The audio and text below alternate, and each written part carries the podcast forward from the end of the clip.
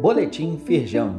Confira a atuação da Firjan para enfrentar os desafios da retomada diante da pandemia do novo coronavírus.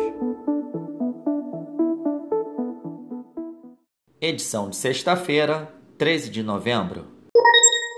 Prêmio Firjan Ambiental 2020 contempla iniciativas sustentáveis de empresas do Estado.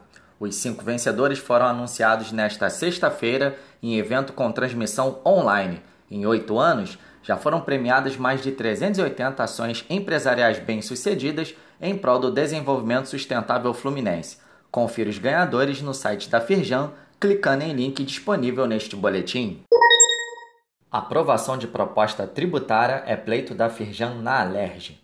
Publicado no Diário Oficial do Estado desta sexta-feira, um projeto de lei complementar, de autoria do Poder Executivo, prevê a criação do Programa Especial de Parcelamento de Créditos Tributários.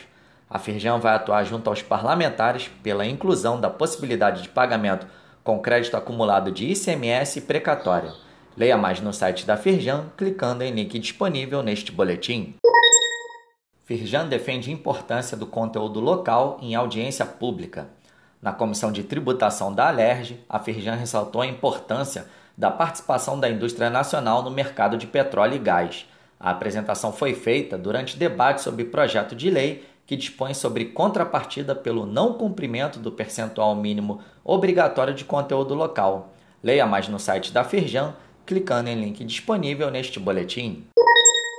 Transmissão online. Pense como um artista e lidere com criatividade no Aquário Casa Firjan da próxima terça-feira, dia 17, às 19 horas, executivos e artistas falam sobre uma das principais competências do profissional do futuro, a criatividade. Além da importância desta qualidade no mercado de trabalho, debatem também questões como liderança, erros, processos, entre outros temas relacionados. Inscreva-se para assistir clicando em link disponível neste boletim.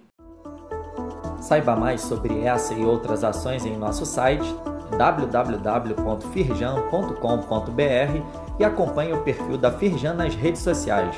Boletim Firjan, informação relevante para a indústria fluminense.